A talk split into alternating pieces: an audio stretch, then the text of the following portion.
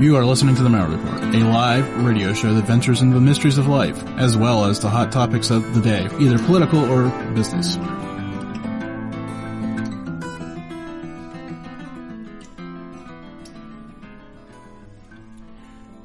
want to thank everybody for joining us on this program. Before we begin, I got to remind everybody that the next podcast will be with, or next show, actually live show. I do these live. I don't know why I said podcast. Words creep into my head uh, will be the Rendlesham Forest uh, conspiracy with Nick Redfern. Been looking forward to that for over a month now, so that'll be next week. But this week, I, I welcome Travis Irvine to the program. Travis, thank you so much for. I know it's been a busy day, and we'll get into that here in a second. But first and foremost, thank you for making some time for me. Hey, thanks for having me, Jim, and uh, happy almost inauguration day. Yeah, I mean it's been a wild ride to get here. So okay, let, us work backwards. You're in DC tonight. Work. Uh, who, I see. I seen it in an email and I didn't write it down. Who are you working for? Who are you covering inauguration day for for tomorrow? So we can follow uh, up with all that.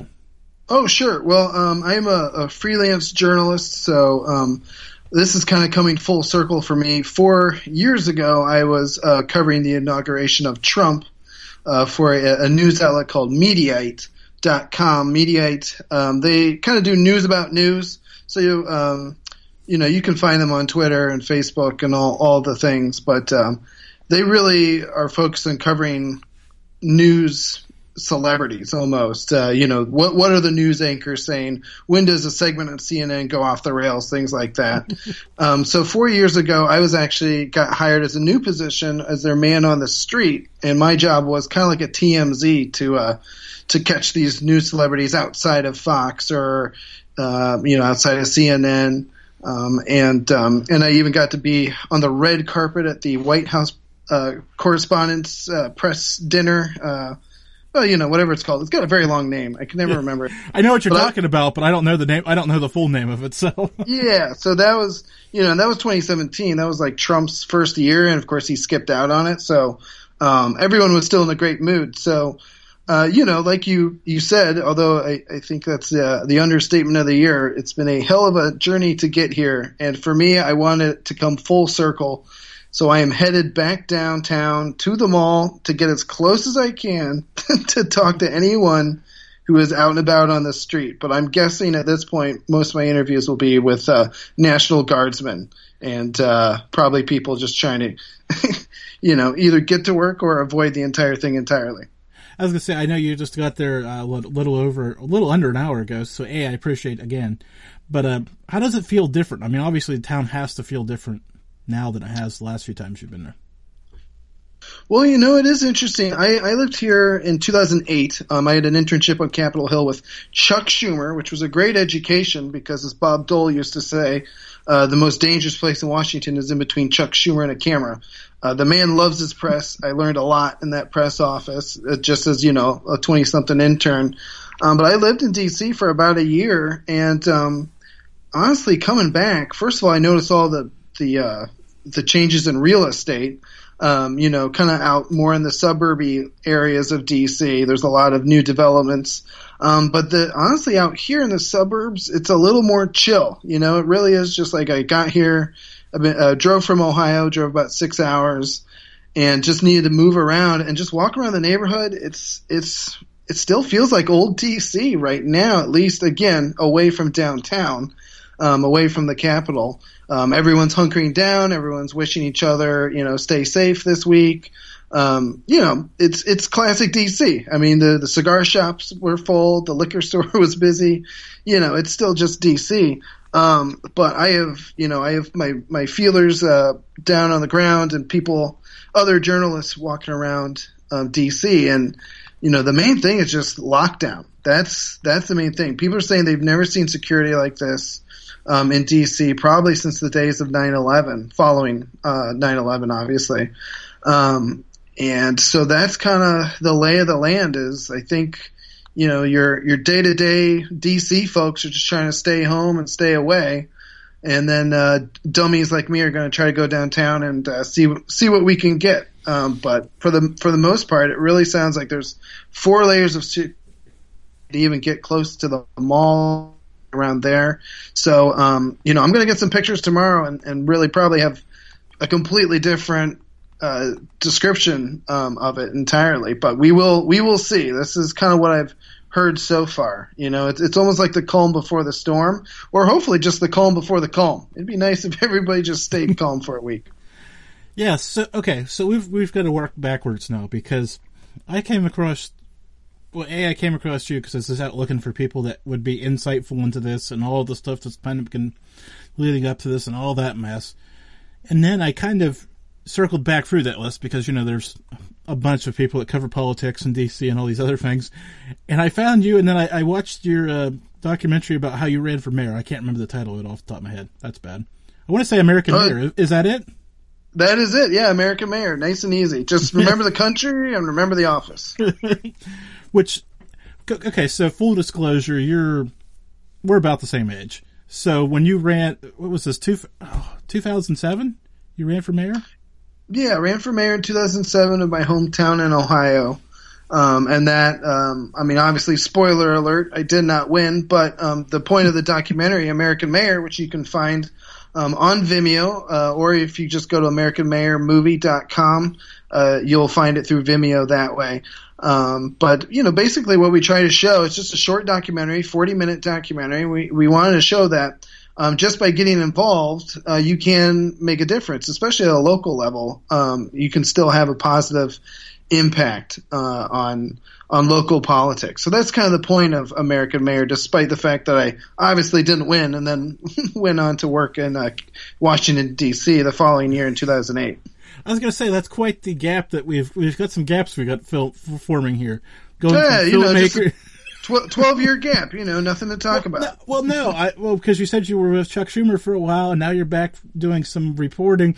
I feel like we're, normally I run all over the place on this show anyways, but I yeah. really feel this right now. Like this encapsulates everything that I normally do, but it's like on a big picture for me right now.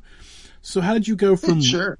Making a film about running for, well, A, running for mayor and then making the film about it to where you are now? Because there's a lot of I mean, go ahead, take a few minutes here and describe that journey because it's got to be almost epic. I want to say. You know, uh, I'll, I'll, I'll put emphasis on the almost. We will see. Um, but the uh, but it has been a heck, heck of a journey. Um, you know, I, I was always a political uh, kid. I was fascinated at, at five years old, 1988 uh, conventions and debates, and I would apparently I don't remember any of this, but I would apparently ask my dad to stay up late so I could watch everything. Um, and you know, it, I just kind of grew up that way as one of these weird political nerds. Other kids had sports, and I had politics. So 1992, 1996, I was obsessed. Uh, not just with the debates, but uh, the conventions, you know, the entire primary processes. Um, and you know, the more I learned, the more nerdier I got, and so I, I kind of stayed involved. I remember 2000, I wasn't 18 yet. I wasn't even old enough to vote, but I was campaigning for Al Gore, and I was, I stayed up. I remember I stayed up till 2 or 3 a.m. that night watching the election results of 2000.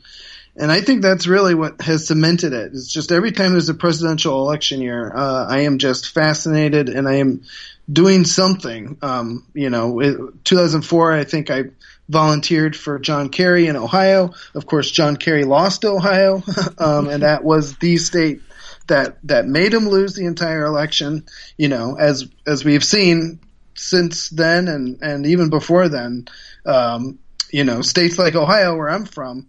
Um, at least back in the day, used to be very important. Now it's crazy you're seeing new states be so important. So the entire presidential election process has always really fascinated me, especially again being from Ohio, where every four years, just the TV ads just come raining down. Um, so you know, I've just kind of stayed involved, and um, you know, 2007, I I basically uh, got out of college, and like any good millennial, I had no idea what I wanted to do, and I moved back home uh, in with my parents, and um, you know, in my case um, I saw an opportunity to run for mayor and make a movie. So that's what I did uh, on that one. But then since since then, it really has been kind of pursuing the same passions: filmmaking, politics, comedy, um, journalism. It's always been kind of a mix of those four things. So um, you know, after living in D.C., I moved to New York. I worked at the New York Film Academy for about two years. Then in 2010, I moved back to Ohio. I ran for Congress, actually, uh, U.S. Congress in my home district.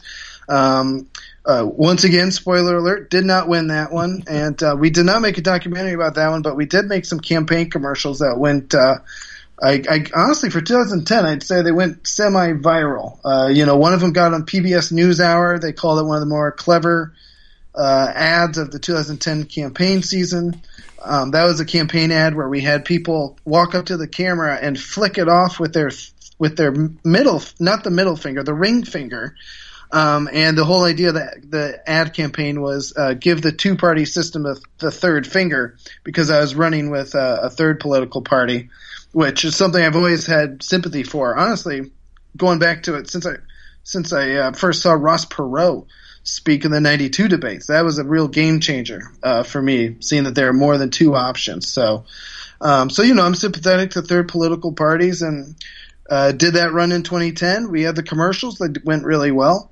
Um, after that, I actually got into Columbia Journalism School. Um, so that was a 10 month way for me to become an Ivy Leaguer and also improve my writing and reporting skills. So I, I, jumped at that opportunity. As soon as I got in, I, I was shocked I even got in. So, um, and then of course, as a middle class, uh, uh, person from Ohio, I obviously had to take out mucho loans for that, and uh, I'm still paying. That's basically what I always joke is all these journalism jobs that I get, I'm just use it to pay off my debt to the journalism school.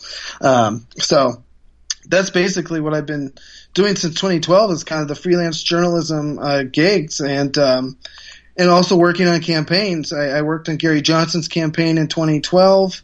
Um, started writing political columns for Huffington Post in 2013. Had a brief corporate video job in 2014. Then I jumped back to journalism. I was actually writing political commentary for Jesse Ventura in 2015, while also uh, making. Uh, uh, climate change videos. Uh, it was like a funny climate change series for The Guardian um, called Too Hot to Handle, and that was in 2015. And, you know, then at some point within, uh, as we were jumping from 2015 and 2016, you know, obviously politics became insane, and uh, it was hard to look away from that. So um, I actually had a, a, reporting job at Vice, um, and by reporting I meant like I was a hard hitting reporter, but as in like I would hit the bong real hard uh, before I went out. That's how you work at Vice. That's for anyone who wants to get a job at Vice. That's how you do it. Um, so I was a man man in the street for Vice Land, the TV uh, channel from Vice, not on the news side. I was more of the less serious political stuff. Uh, in 2016. Then I worked on Gary Johnson's presidential campaign again that year, toured around the country with him, and then jumped to Mediaite in 2017 and did those videos that I was explaining earlier. And then um, and then once that freelance gig kind of weaned off, um, I basically ran my friend's campaign for Brooklyn Borough President uh, in uh, 2017. That was in New York City. Um, I moved back to Ohio. I shot a, uh, a feature length film as a sequel to my college movie called Killer Raccoons 2 Dark Christmas in the Dark. Um, we shot that at the end of 2017. It was just released in 2020. Um, I ran for governor of Ohio uh, in 2018 with the Libertarian Party there. And then I think in 2019, I think I finally took some time off and um, just started editing two more documentaries. We were, I remember t- 2018, 2019, basically while I was running for governor, I was editing a Killer Raccoon movie at night in 2018. and then when 2019, 2020 came around, I just finished uh, two more short political documentaries. Um, one is kind of a sequel to American Mayor. It's called Hail Yourself America, starring uh, Ben Kissel from Last Podcast on the Left. It was about his campaign. That was the campaign I ran in, Brook- in Brooklyn. Uh, we ran it for Brooklyn Borough President, and kind of did the same thing we did with American Mayor. We ran, we ran, but then we also shot documentary footage of it so we could show people how we did it later. Because uh, Ben Kissel, of course, with Last Podcast on the Left, he's got millions of listeners. So, you know, in our mind, we'd love to start inspiring more young people to run for office um, in the future, especially local office, because that's where it all starts. And then uh, last year, 2020, again, Killer Raccoons 2 was released. We were actually the number one comedy in America for about two weeks by default because there were no other new comedies in America for about two weeks last summer. So there we were, historical record shows. And then uh, the last documentary we just finished is called How America Killed My Mother. It's about the unfortunate and uh, unnecessary death of uh, of my friend, my one of my comedy friends' mothers. She passed away of diabetes at 65. Um, and that one's a little harder. We we did what we could to make it, you know, palatable, but it's a tough subject. And that one is available from uh, HowAmericaKilledMyMother.com um, along with American Mayor and Hail Yourself America, they're all on Vimeo. Um, we moved everything off of Amazon over to Vimeo because Jeff Bezos is making billions, and uh, we're only making like twenty cents a month when you have your movie on Amazon Prime. So, um, you know, Vimeo is kind of a better deal, and uh, you know, people can still find it on their streaming devices and things like that. So, that is about. Uh, as brief as I can make that 12 no, years. Well, that's what I wanted to hear from you because there's so many things that I want to nitpick back through in a few more minutes here with you. Um, I appreciate the third party stuff because of um, few, uh, I guess it's months ago now. I, I just kind of threw the idea open of starting a new political party just because, because I was tired of the two political parties. So, what what drew you to Gary Johnson? Yeah, well, that that is the thing. Um, I'm kind of like you. I just wanted a third party that I could um, kind of join and, and see where that led. And the Libertarian Party is technically, although it's very distant third place, it is technically the third largest political party in the United States. They do have ample ballot access, which is really the biggest problem facing third political parties is how do you get on the ballot? Um, you know, especially when Republicans and Democrats are both very good at keeping, you know, other smaller parties off of the ballot, off of the ballot entirely. Um, so um, that's kind of how I got involved with Libertarians. I saw them as the best option for me to uh, to run as a third party. Um, you know, running as an independent would have been interesting. That's actually still an idea that interests me possibly in the future. Um, but for the time being, at least in, in, you know from about 2007 to 2010, the Libertarians seemed very interesting to me because it, in college, I, I, did not like Bush and Cheney. You know, I, as I mentioned, I campaigned for Kerry. I really did consider myself a Democrat just because I was anti-war. You know, I was anti-drug war. I was pro-civil liberties. Obviously, following 9/11, um, you know, civil liberties started to slowly be eroded. Um, and you know, I think all the things I liked about being a progressive, anti-war, uh, anti-patriot act, anti-drug war, uh, pro-gay marriage, pro-legalization of weed, pro-choice, things like that. I found out that all of those things um, also applies to the libertarians. The libertarians are also pro-legalization of weed, pro-choice. Um, they are uh, anti-war. They are very pro-civil liberties. You know, the whole anti-government ideas of things. You know, I don't know like with any libertarian, I don't know if I subscribe 100% to the ideology. Um, you know, I like things like local recycling and, um, you know, stoplights. I think those things are a good idea. And, you know, that's kind of, there's varying degrees of libertarians. There are some who want, uh, you know, no government at all. Um, and then there's others kind of like Gary Johnson who I think are very sensible. And if you look at Gary Johnson's record as governor, you know, despite the fact that he was kind of a weirdo running for president, uh, maybe was too high all the time, uh, you know, when my my joke when I was running uh, or you know campaigning with Gary around the country is, uh, uh, you know. Gary only smokes the kind of weed that makes him forget what Aleppo is and also forget that he's running for president. He likes very good weed, is my point. um, so, but yeah, you know, especially Gary, you look at his record as governor, he did a, a good job. He cut taxes, he balanced the budget, he uh, got rid of a bunch of waste and regulations that didn't make any sense, and you know, he got reelected in a blue state, um, and he served as governor for eight years. So, you know, I think there's something really to be said about, especially where we are now. You know, you see the Republican Party fracturing.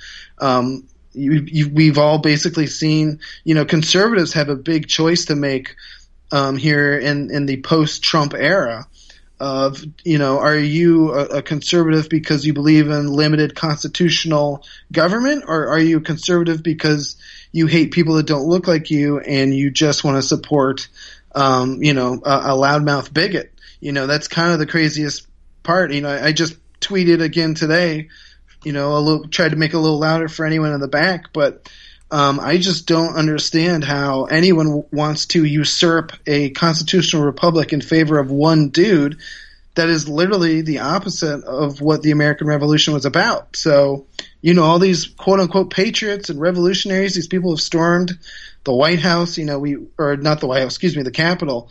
Um, they were, you know, they were sent there by the guy in the White House, but, uh, they obviously stormed the Capitol. Everything that's happened here in the last few weeks, the last four years, I think is really uh, putting the conservatives in America at, to a critical point. What do they want to represent, and what's the best way for them to represent that? Because I think the Republican Party is going the way of the Whigs. You know, the the Whig Party in the 1850s, there was there were no more compromises to be made, right? The, the, the, days of Henry Clay and the great compromises were slowly coming to an end in the 1850s, and the Whig Party was um, a, a di- directly impacted by that because uh, half of them were racist and half of them were um, abolitionists. And so when the Whig Party broke up, the abolitionists went and started the Republican Party and basically had some anti-slavery Democrats join them, and that became their movement. And the Whigs faltered around and kind of became the Know Nothing Party, the Anti-Masonic Party, and these were basically purely racist parties, very much in the same vein that we see of the the Trumpism or the Trump brand of conservatism. So, um, you know, I, I think libertarians have a chance to grow. Um, I think often, more often than not, that what I what I've found in my experience is libertarians tend to be their own worst enemy. Um, you know, kind of what I was talking about earlier. You know, someone wants to join the Libertarian Party, and then someone starts yelling them about, well, if you like recycling and stoplights, you're not a real libertarian. It's like, all right, you know, I think we got to calm down on that. But I think there's a real chance they could grow, especially uh, in the wake of what's going to happen for the Republican Party, because they're about to enter a period of reckoning and atonement and um, we're going to see who who makes it to the other side. Yeah, so I got to ask about you, you, mentioned getting on the ballot, and of course that leads to, to the hot issue of a couple of weeks ago. Um, was there widespread voter fraud, or are we just? I don't. I I get confused by this, honestly. yeah, me too. Well, you know, um, I'm always keeping my ear to the ground. I, I, I don't delete people uh, off social media. Usually, people delete me. Um, but it was interesting. Uh, I had both a progressive friend call me and a libertarian friend call me to tell me how the election was rigged by uh, them just sending basically the deep state or something. I, that's the problem with a lot of these. You know, once you start getting into the specifics, you're just like, well, wait a minute. So every single election official and every single county and every single precinct is like in on it. It makes no sense. It's too big and you know what? Um, I, I've seen elections. 2000 again. I stayed up all night as a 17 year old high school kid watching the elections in 2000. There was clearly funny stuff in Florida that year. There was also very well documented funny stuff um, in 2004 in Ohio by our Secretary of State, our Republican Secretary of State. That is usually where, and it's not voter fraud, it's election fraud. Election fraud and voter fraud are two different things. Voter fraud is when I go in and try to vote under a fake name or I go in and try to vote twice. You know, that's me as a voter trying to fraudulent the system. Um, election fraud is when election officials, like secretaries of state, um, and you know Ken Blackwell in Ohio, he limited the voting machines in black and urban areas, and he himself was a black Republican. Um, and then you had the Secretary of State of Florida, Katherine Harris, in 2000 um, you know, with the hanging chads and sending votes to be recounted. So here I am just thinking like, you know what? I've been on the other side of this whole election tampering, fraud, conspiracy debate. And for once, even if there was election fraud, Jim, I'll take it over Trump being president again for four more years. I'm really at a point. That's what I'm going to post Thursday is like, you know, the, the only sad thing about Trump leaving office is now I got to go back to uh, hating the deep state because for a while there I was almost kind of rooting for him. Yeah, I mean the, the deep state. It, it, you know, there's two terms that have really bothered me for the last bunch of years: the deep state and fake media, right? Fake news. Mm-hmm. I mean, because originally when I first heard fake news, you know what I thought? I thought I was in mortal trouble being a podcaster. You know, I thought they were going to go hard after us and kind of try to squash us. Instead, it turned the other way, which blows my mind still today. Oh my gosh, yeah, yeah. I thought the Onion was as good as gone uh, when they started talking about fake news. Um, but no, I mean, obviously, now you know it's very vague terms, and that's what works about Trumpism. You know, they and, and I watch my fair share of Fox. I've even checked out some pretty spooky OAN stuff. OAN's production value is so crappy. It's like a uh, it's like a college news station um, with slightly more makeup. Um, it, it really is just frightening what OAN is trying to be and what they're trying to do. But you know, I try to listen to all the news networks, and that's how they do it. You know, they say big, vague terms like deep state, liberal media, fake news, the the radical left. They're never really attacking actual um, realistic policies and people. You know, I mean, they throw AOC's face around on Fox News all the time. I'm starting to think she should be able to charge them for all the advertising they do with her face in it. Um, but you know, it, it it is fascinating because they just use those vague terms, and and that's what you see in politics, right? That's that's why I liked being um, kind of the the middle of the road libertarian. I mean, when I ran for governor of Ohio in 2018. Um, you know, the, it was the same deal. The Democrat was accused of being a socialist. Uh, the Republican was accused of being a Republican, um, obviously, which is just as bad. Um, but you know, my whole thing was, hey, um, you know, the only time I was actually in a debate with the Republican and the Democrat running for uh, governor of Ohio, because you know they never let in the Libertarians uh, into the debates. Uh, they learned their lesson when Ross Perot was in there that, you know, the third person can be very likable and middle of the road. And, you know, that's kind of how our two party system operates. They, they rely heavily on right versus left. And you just use these big, vague terms, uh, right versus left. And then there's never really any room for gray area, which, you know, most politics is, is very gray. You know, it's how the sausage is made. You take a little bit from everybody and again, I think that's what I always liked about the libertarians. It was kind of the best of both worlds. It's it's the fiscal sanity and the tax and economic policy of um, more conservatives, uh, but then it's like the social policies of Democrats, just letting people live their lives how they see fit. Don't tell people what to do with their bodies. Um, don't tell them who to love.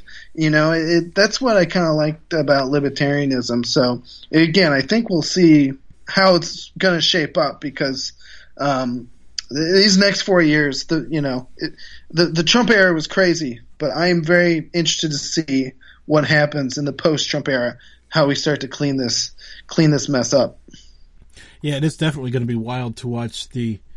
this is how it always goes: the overcorrection from one side to the other. Doesn't matter. Uh, notice, I'm not saying Democrats or Republic. I mean, every time a new part, new polit- you know, new president gets elected, there's always this this correction.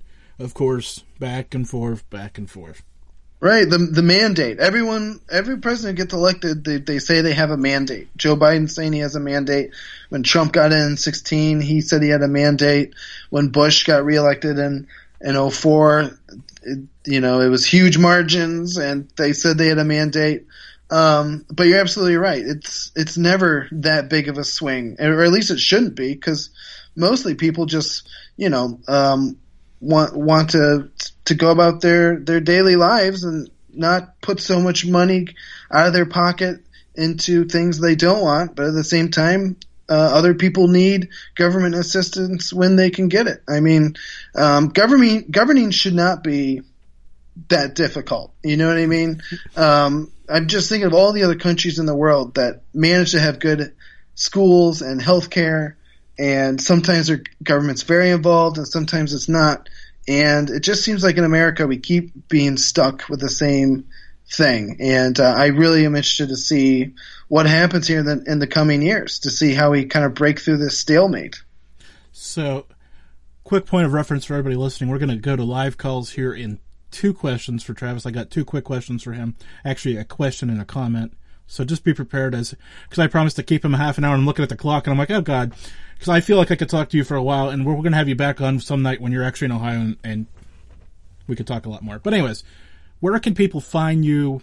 Like uh, Facebook, Twitter, wherever you're at. Where can people find you? Oh, sure. Um, social media. I'm Travis Irvine USA. Uh, everywhere. It's just uh, I did that because all the other Travis Irvines on the internet were apparently Canadian. Uh, they're very good at hockey. Uh, I am not. So I had to uh, to go ahead and, and, show how I was different. So Travis Irvine USA on Instagram, Twitter, and Facebook. Um, it is interesting, Jim. It's the same Twitter uh, strategy as Sarah Palin and Jim Webb. They're both also have USA at the end of their name. Um, so what could go wrong? I'm, I'm basically me, Sarah Palin, Jim Webb. We're all hanging out on the internet.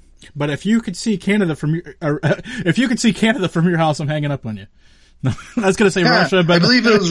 it yeah, was Russia, say, but you yeah. know you're a little bit closer to Canada, so. Yeah, no, that would be fun. Uh, Sarah Palin, Jim Webb, and I, and then Jim Webb can like creepily talk about all the people he killed in Vietnam. It'll be a great hang. so, so my ten year old daughter asked who was on my show tonight. I told her, you know, filmmaker, comedian, uh, journalist. You know, just kind of read it out for her. She's always a little bit interested, but any more than those kind of like free words, that's all the more she has for me, right? Um, but she left me a note on my desk, and I'm gonna just—it's a joke, okay? How does celebrities stay stay cool? Um, uh, do they stay in the freezer? They Something have like so that? they have so many fans. Oh, that's a great. I gotta say, one of my favorite dumb dad jokes to start off a comedy show with is uh, you know you get brought up and people are clapping and you're thanking everyone, and then I love to uh, uh, say, "Give it up for my biggest fan right over here," and then point to a big fan. It's, it's either a ceiling fan or uh, one of those big industrial fans. You know, usually they're at summer shows, but it is a great way to get some groans right off the bat. So I think your daughter is is headed down a dark path. Let's face it, stand up comedy is a dark path. So tell well, her to quit it. I'll try, but you know how that works. yeah, yeah. Well, Maybe I should tell her to pursue it. Anyways. There you go. There you go. That's a sure way to get her to quit. well, Travis, again, thank you, and and stay safe tomorrow. And I'll be watching your tweets and all the other stuff. Thanks so much for your time, Jim. I appreciate it. Well, I appreciate your time. Take care. And that's Travis Irvine there. I can't, again, literally drove in, sent me an email about eight ten, and said, "Hey, I made it to these my my destination tonight. We're good for tonight, so let's do it." Uh, so I was a little antsy about that all evening. So there's all that. So phone lines are open. I know there's a bit. I seen Germantown Runner saying that Rush said some things that kind of aligned with what I just said, which kind of scares me. Of course, the running joke is that I'll replace Rush Limbaugh someday, which is even a worse joke than what I just kind of went through with the the fan joke. Um, election stuff. There's a lot going on in the world. Otherwise, uh, if you have a pardon right? I, heard John Kiriakou on with Lee Stranahan this afternoon on the backstory, their new show together um, on Radio Sputnik. Uh, if you've heard Leon before, you've heard him talking about being on Sputnik with a different show, but he's got a new show now with an obviously new co-host. And he was talking to to John, former both former guests here. That's kind of why it drew me in, in a way, um, to a degree, about Jul, um, jeez, a page. He asked, um, at one time he asked Giuliani about a pardon, and he was told $2 million. Heard it right from the guy. I mean, there, I mean, it was a big light up in the Washington, Washington Times, of course, or Washington, or no, New York Times, excuse me, full credit to the New York Times for running that story on the front page of the Sunday paper. But as usual, around here, I like hearing things straight from the horse's mouth. And I heard that from from John on that show this afternoon, and I went, "Is that how this system is supposed to work?" And I I was outright offended by that.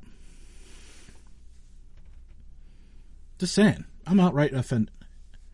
No, Brian, it's not.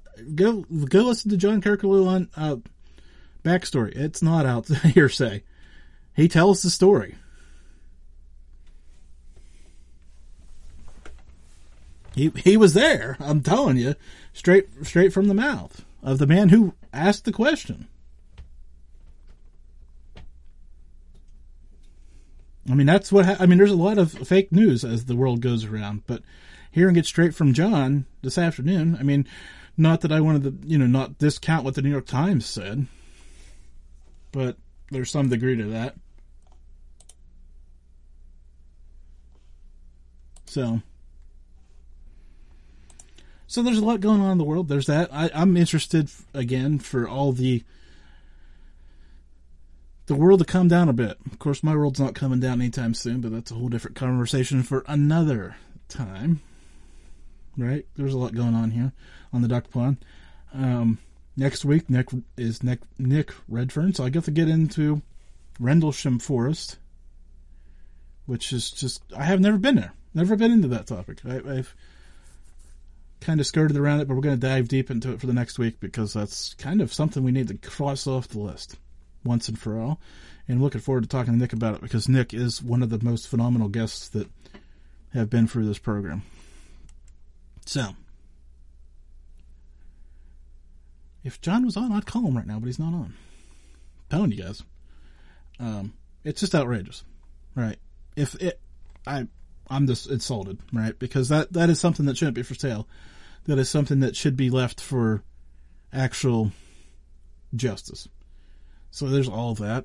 And, and by the way, can anybody find me a story that isn't related to politics right now? I mean, honestly, anywhere, somewhere. I don't know. Is there any? Yeah, or or Germantown Radio, you could call in and, t- and tell me what you heard this afternoon. I I did not get the chance to. I was going to listen to uh, Glenn Beck this morning. I didn't do that either, so I I don't know if Germantown Runner caught him. I I was going to, but um, as they say, life happens, uh, especially right now. A lot of fun things going on. So, so I go. I had a list, and I guess I got to go find it. That isn't it. So many little things.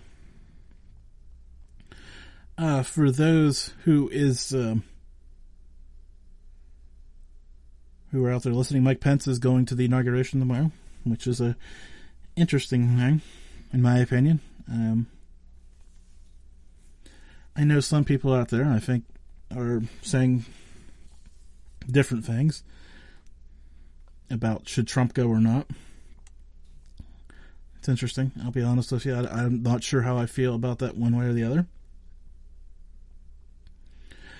I see a story here from the Wall Street Journal that Trump wants to start his own political party, call it the Patriot Party, which would be that split of the Republican Party. All right. So that's a fun thing there. Um, Germantown Runner, you didn't tell me our Capitals and Penguins were playing tonight. I just see that was a another thing that pops up on my feed. Uh, normally he's always on that. Is he watching? Are you watching the Capitals game? Is that what the multitasking is going on here? No, I'm just kidding. Um, no, really, I know he is. If if they're on, if that's actually accurate. Um,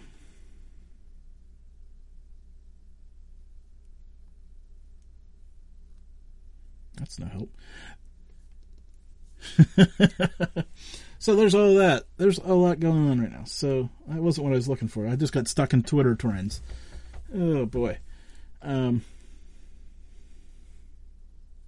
I, I actually I don't even know how many games into the hockey season they are. Honestly, I just seen that trend, and that's the first time that I had actually even caught a whiff of that. I didn't. I guess I seen they were back. Was that last week? I don't know. Honestly, I'm just kind of in this bubble that's just, just kind of hard to shake out of right now. So, um, Cat Word to send me a show that is not related to per- to politics. Pablo Escobar's cocaine hippos threaten to take over Colombia. There, oh my, oh, that is just that is just phenomenal. Just when you, I can't even, I can't, I just can't. And so I clicked away from that story to find another story I'm going to read to you here in a second. I'm going to scroll this list real quick.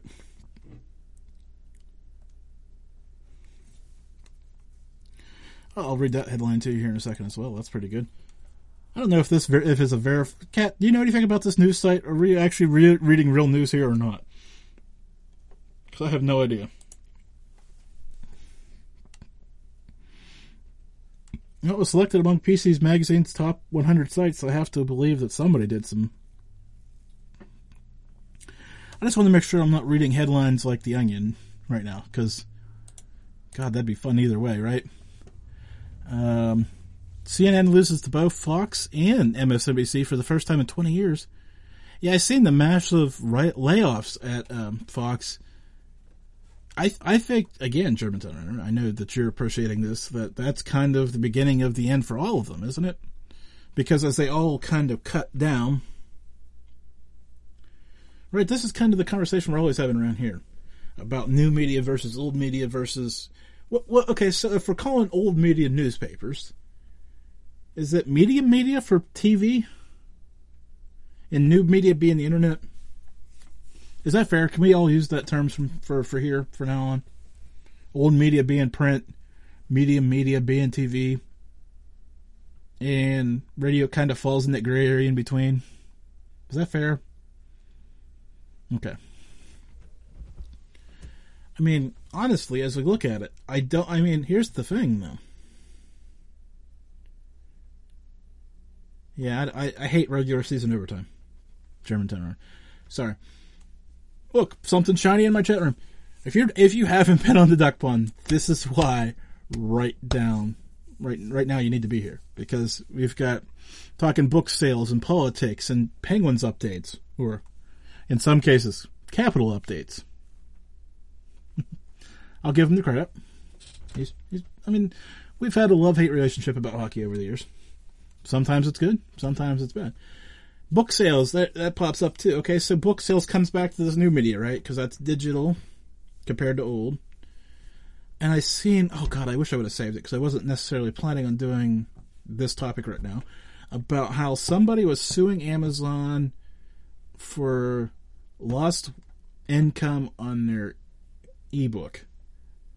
Oh god, I wish I would have saved that because that is phenomenal. That I don't think they're going to win because I don't have enough money for a, a good legal case because it just doesn't seem to be that way. But um,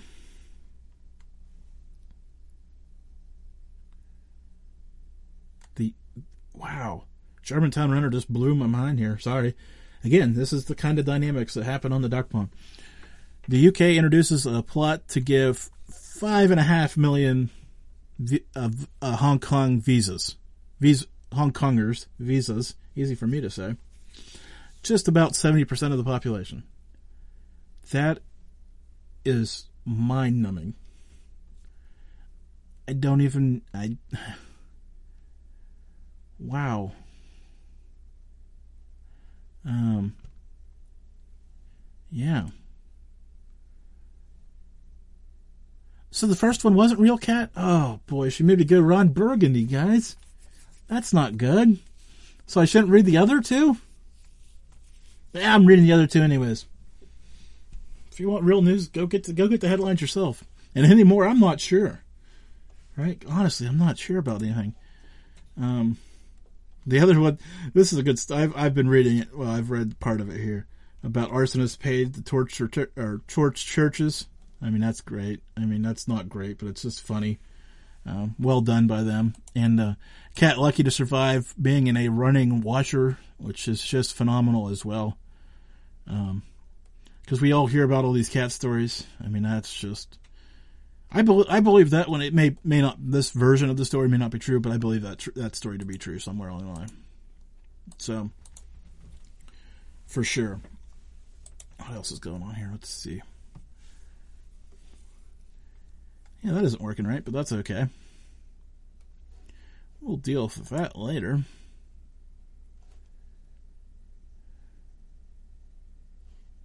Okay, that sucks. Something happened there. Okay. Um,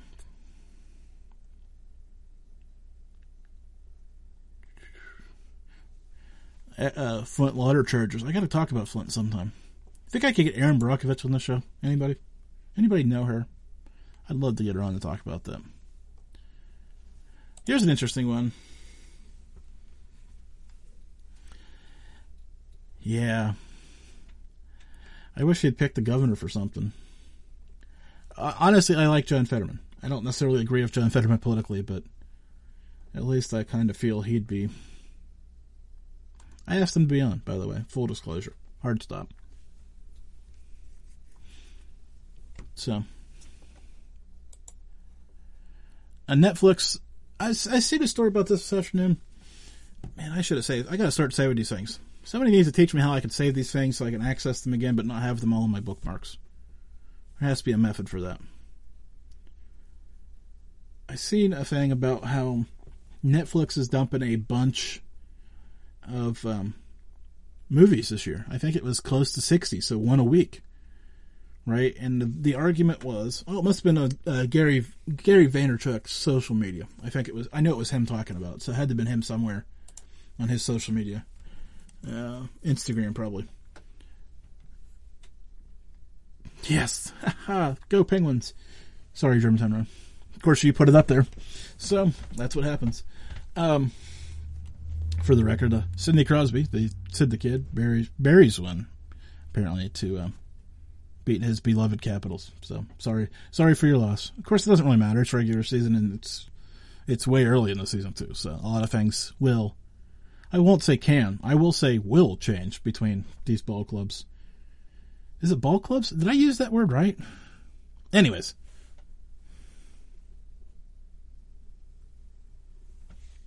Ball clubs. I don't think that's right. They play hockey. It can't be right. Hmm. Okay. Anyways. About Netflix. Back to Netflix for a minute. Gary, the comments very Gary Vaynerchuk was making about how you could dump these movies and remain competitive. And of course, then I seen on LinkedIn yesterday about how because these these sites, right, Netflix, um, Hulu, um, Disney Plus, all these subscription sites, right? Now, I'm here to tell you something too about that here in a second, but let's stay on topic on this about how easy it is to get into, right? Because you just sign up for a month and you're then you can just cancel too. So it's easy for people, consumers, to bounce around and don't have to necessarily pay for all these sites. And how that's causing problems. Imagine that for for for Netflix and these other companies because I mean, think about it. The Netflix, Netflix, we'll just use this for an example. Netflix just lost The Office. If that was one of the reasons you didn't, you're gone you're joining Peacock for a while because you like The Office until you get burned out on The Office. I mean, I almost thought about it. And I know, I mean, I'm not a huge fan. I mean, I am a fan of The Office and I do enjoy watching it because it's kind of one of those things I do. But man, I found something else to watch. I mean, I'm not flipping because of that, but there are people, those diehards out there that'll flip. Now, this is where it gets interesting. Now, now I'm going to bring this back, pull it back to something that matters. I know right now a bunch of podcasters listen to the show. A bunch. Not gonna lie. Right? I have a bunch of friends that host podcasts. I've been very good to them through the years. Not gonna lie, right? Give them free advice, help them out, free promotion, have them on the show. Everything I can do to help somebody out, I will do. Okay? And then you see this. This is where the interesting thing comes. And this argument I just made, I'm going to make to you. Well, none of my friends. I mean, there's a few that do, but a few people I've talked to who sell these memberships, which is great, right? Because you get the f- two, three, four, seven, eleven ninety nine a month. And yes, I jumped up to eleven ninety nine a month, and I've seen more. I've seen others that are more than that a month. Are we smoking? Honestly, you have to provide so much value for me to even think about paying you $11.99 a month. Your head spins. You're not Netflix. Sorry. Okay, but here back to what I'm saying though. Okay, so Germantown Runner loves the Malliard Report. That goes without saying. But I put it up behind the paywall and I start charging free ninety nine a month, right? Well, Germantown Runner's crappy and, you know, on the poor side of life. Not I'm not saying that directly because I know he's okay, but he likes listening to the show, but doesn't want to pay three ninety nine a month. He comes in, he downloads six months worth, cancels. I get my free ninety nine for a month. He comes back in in six months, downloads another six months worth, and I get my other free ninety nine for him for the year. So I've only actually made eight bucks from him from the year, right? Instead of making forty eight bucks a year, that costs me forty dollars. and how many ever potential listeners by just not giving it away. Yeah, see, this this is this is where the market's at it at right now. This is a real thing. Netflix and Hulu are talking about. Don't think, don't sleep on this. Independent content creator. Man, I'm fired up about this. You can tell. I mean, I thought I was fired up about politics, but man, this is just ooh, this burns me because I'm telling you, there's a lot of content creators out there right now who think it's going good, right? And there's another website that uh, has become fashionable during COVID, right?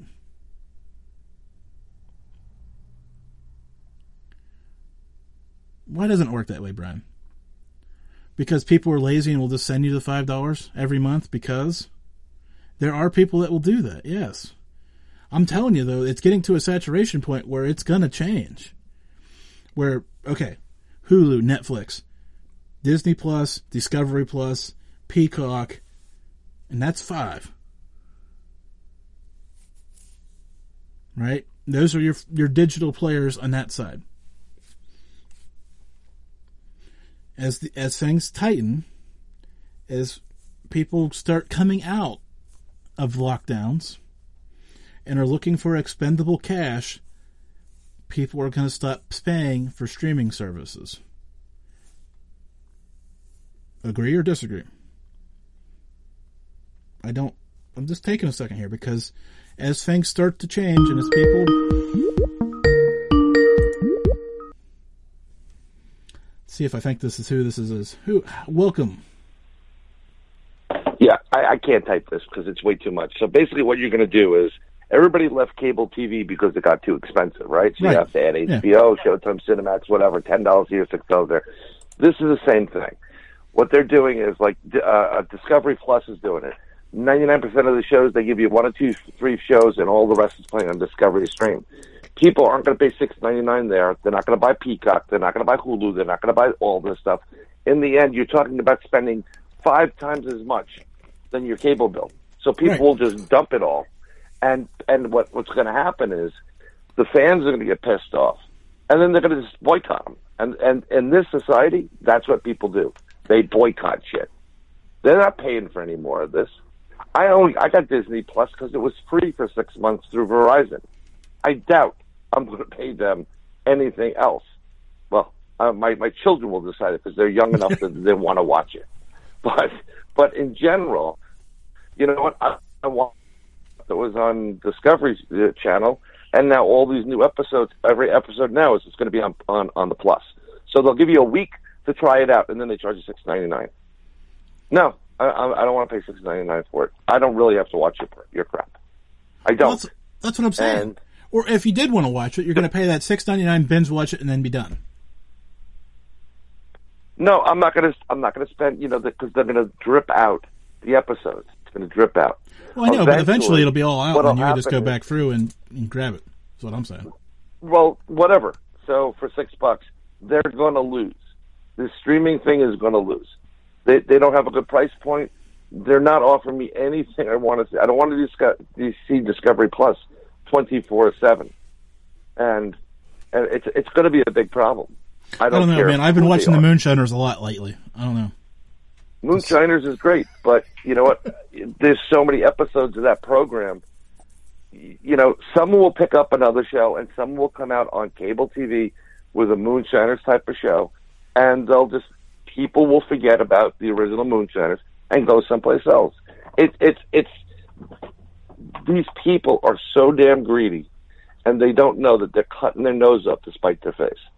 No, my question for you is: I know you're you're you're kind of of this thought, right?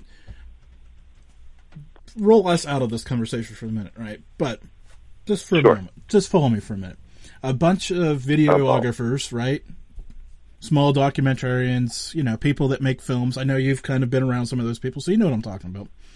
Yep. Like the guy uh, Travis that I had on, guy that makes you know making documentaries on you know. There's a bunch of them, right? Mhm.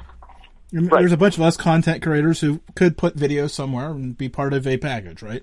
So either Sure. package A or the bigger package B. Either way you want to cut this. At some point, we're all going to get together and come out for, let's say, four ninety nine a month and give away. I mean, put so much stuff in there that people may be interested in, but may not Here's be your interested. bigger problem. Go ahead. Right. So you have, you know, you have like years and years of shows, and if people want to go look up your archive, they can go through it, and you know, at least you, you should be getting paid for something. Um, but the, the the problem you have is, and and I don't mean anybody dis, any disrespect. I don't want to pay for old content. I don't want to pay for any old content. Um, and most people aren't o- offering any fantastic that says, you know what, hey, I'm going to pay five dollars for that, or I want to pay six ninety five a month for that. So it it again, it's going to bite people in the in the ass. And what's going to happen? And this goes back to the little the politics side. The censorship is going to continue, and it's going to get worse. And if you think because you are straddling a line between politics and what and paranormal and whatever it is, you're a target. All these other podcasters are targets. Um, and you know, I wouldn't even pay for Spotify to listen to Joe Rogan. I Well, think that's a whole Joe Rogan sold his soul. That's a whole other but, can but this is this is the point. It's good for, if you get a deal from somebody. I say go for it, go take it. You're guaranteed to get paid, but you're going to lose listeners. People are people have had enough of this. That first of all, this the last year and a half has killed people's is is lucrative. Like they're spending money for these little things. That's what I'm saying. Okay, they're not paying. Right, they're not going to pay Peacock six ninety nine, Hulu six ninety nine, Disney Plus six ninety nine, Discovery Plus. I mean, everybody's coming out. HBO has one. Everybody's like, you know what? If I pay for cable TV, and why do I have to actually pay? You know, I'm I'm just paying one price for cable TV. Why am I paying extra for everything else? And that's only going to get worse, by You the know- way. As people start getting back together and all this other stuff, and hopefully six months or a year, whenever this all this craziness starts to go away, I'm not going to have such a demand for me to have all these different streaming apps so I can entertain myself. How much? How much? you- You're a parent. How much TV can you really watch? Right? Uh, Twenty four seven, three sixty five. Oh, you mean my children? You oh, know Wait, what I need to subtract it- hour. it- I need to subtract shows out of there too. So hold on. Right. And and Dave talked about cutting the cord. Let me tell you something. Um, I know people that put this stuff on Amazon, and they're really pissed off at Amazon because Amazon's not paying enough, um, and they're getting burnt. That you know, there's a lot of deals where they stop running shows and they'll cut you off in the middle. Amazon's going to be a, a problem. I mean, as a content creator, and I'm trying to create content, um, there are a lot of free uh, sites you can put it on. You can put things on. Um, I have one of those uh, Roku thingies, and you know, there's a lot of free content providers. They're going to make it on the advertisement like TV did, and we're just going around in circles. You know, no, you know, before the the people that are putting out the content, ABC, NBC, all these, you know, finally caught on to the fact that people are dropping cable because it's too expensive. You know, fool me once, shame on you. Fool me twice, uh, I'm going to smack you in the face. You know, I mean, it's just not going to happen. I don't see it happening. Right. Um, people don't have that kind of money just to drop. You know, if, if when they look at their bill and they finally get that that credit card bill, and they have twenty five things at seven dollars, that's a lot of money. And then at that point, cable companies are going to be like, well, we have to raise the internet price because people are dropping our cable services and they want more content on the internet. Then they'll throttle you. They'll, they'll say, well, oh, you like to stream? Go to tier six because this new administration is going to do shit like that. Anyways, They're going to Yes, they're going to rock this. Well, But whatever. that's a great that's a, that's a great conversation for another time because we are out of time. Thanks again, man. Bye, everybody.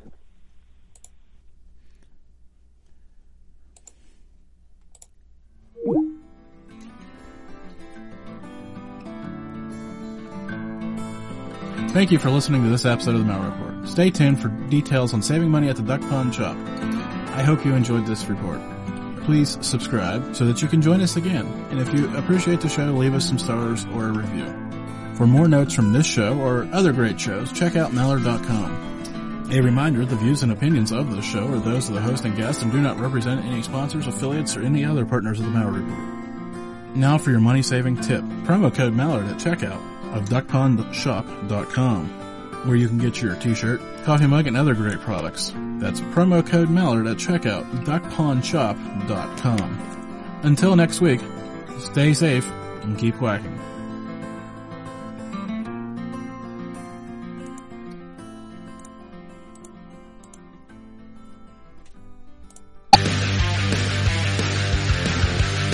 Pit Pass Moto, sponsored by Moto America, is the show that keeps you up to speed on the latest in motorcycling and brings the biggest names in motorcycle racing right to you. From candid interviews with the top names in racing to providing insights into the trends and trendsetters driving the motorcycle industry, we have you covered. New episodes are available every Thursday at pitpassmoto.com and on your favorite podcast app. Ride on!